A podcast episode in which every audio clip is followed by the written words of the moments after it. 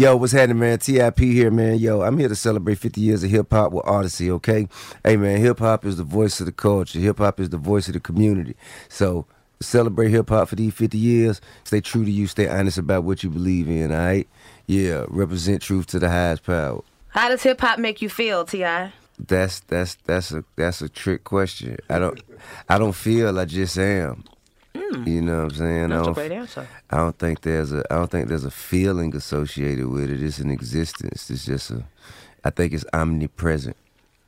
It's everything all at once. And what was the first, if you remember, the first hip hop album or cassette or CD that you ever bought? okay, so that's a, that's a very that's a that's a unique question.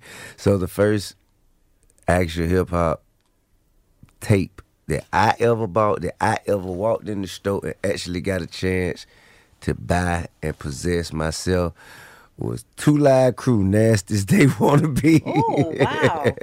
Effort went into that. yeah, me so horny. Um, yeah, so I was about eight.